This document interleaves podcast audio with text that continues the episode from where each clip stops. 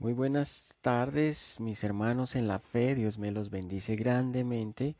Un privilegio volver a estar aquí con ustedes, dándole gloria y honra a nuestro Dios y Padre nuestro, encomendando cada una de sus vidas en las manos de Él, que Él es el único que puede y dispone todo el tiempo de nosotros, desde que nos levantamos hasta que nos acostamos.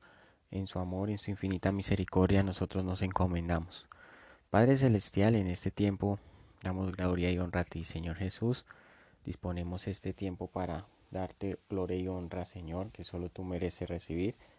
Saber que solamente dependemos de ti, que no hay otro fuera de ti. Tú eres el único Dios Salvador. En, en ti encomendamos este audio que vamos a llevar a cabo en estos pocos minutos, en estos cortos minutos, Señor, para que el propósito del mensaje cumpla, se cumpla tal y cual a la letra, Señor. Te pido por cada vida que está necesitada, angustiada, afligida, para que le llenes de fortaleza espiritual, le permitas seguir creciendo en tu amor y le ayudes a entender que no hay otro Dios fuera de ti. Ayúdala, Señora, que primero tenga una relación contigo en lo íntimo y que una vez teniendo esa relación crea y crezca en el amor perfecto para poder ser frutos de labios que confiesan tu nombre. Gracias te damos en este tiempo. Glorifícate en esta hora, glorifícate en este tiempo. Te lo pedimos siempre guiados. Pon palabras, de mi, pon palabras de sabiduría en mi boca y que yo no hable por mi propia cuenta, sino que todo lo de reconocer acerca del Padre. Todo lo que damos a conocer acerca del Hijo también. El testimonio vivo.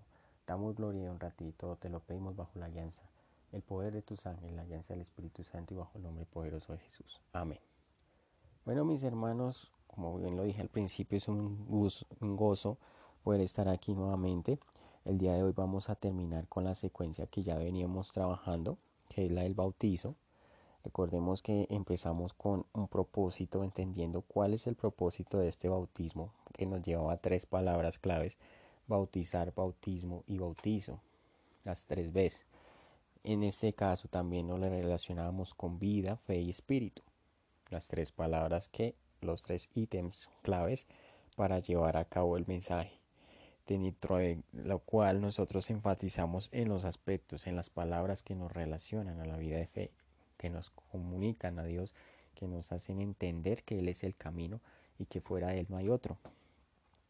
También hablamos del título como tal, propósito del bautismo, mediante las tres fases, las tres palabras claves y mediante el tener una relación, un reconocimiento, el entender que ya no vivo yo, más Cristo vive en mí, que las cosas viejas pasan, pero que aquí somos nuevas criaturas y lo vamos a leer.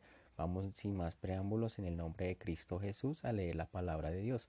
Vamos a segunda de Corintios capítulo 5 versículo 17. Eh, desde el 16. Bueno, los invito a que todos abramos nuestras Biblias en segunda de Corintios capítulo 5 versículos 16 y 17 como bien lo he dicho en anteriores enseñanzas o en anteriores episodios, no importa la, versión que tengan, ¿sí? la, versión, eh, a fin de cuentas, cada una tiene, habla de lo mismo, pero las palabras pueden cambiar un poco, unas más claras que otras. Entonces, los invito a que abramos nuestras Biblias. Eh, bueno, en 2 Corintios capítulo 5, 16, 17 dice, de manera que nosotros he aquí en adelante a nadie conocemos según la carne, y aún así a Cristo conocemos según la carne. Ya no lo conocemos así, de modo que si alguno está en Cristo, nueva criatura es. Las cosas viejas pasaron, y aquí son nuevas, hechas nuevas. Eh, ahí que nosotros sabemos cuál es el ministerio de reconciliación. Previamente lo dice antes del versículo 11 cuando nosotros ya mm, morimos a nuestro viejo hombre y renacemos en el nuevo, mediante el sello que ya les había hablado anteriormente, que es el bautismo. Con el bautismo nosotros sellamos nuestra vieja vida. Volvemos a nacer en Cristo Jesús. Cuando te sumergen en esos 3 a 5 segundos más o menos que duras bajo el agua, ahí dejas toda la vieja vida atrás, toda la carne, todo lo que solías vivir antes. Y vuelves y naces al nuevo hombre en Cristo Jesús. Pero ¿qué pasa? Es allí donde empieza la verdadera batalla de fe. Yo lo nombro así porque es ahí donde más duro vas a lidiar con muchas cosas. pero Dios te da la fuerza, Él es amplio misericordia y te da la sabiduría para emprender el camino que debes tomar y cómo debes tomar las decisiones que no afecten a nadie, sino que te ayuden antes a ser luminar en el mundo, que es lo que buscamos, ser luminares en el mundo. Que tengamos aflicción, dice la palabra, tenía ánimo, yo he vencido el mundo. ¿Qué nos trae esa nueva vida? Miramos que nos trae libertad, nos trae gozo, nos trae sanidad, nos trae, bueno, la oportunidad de liberar también a otros mediante la reconciliación, mediante el conocimiento, mediante la fe, mediante la, la esperanza, el amor. Todas estas palabras claves de las cuales después vamos a ir hablando en siguientes temas que hablen de los frutos del Espíritu Santo.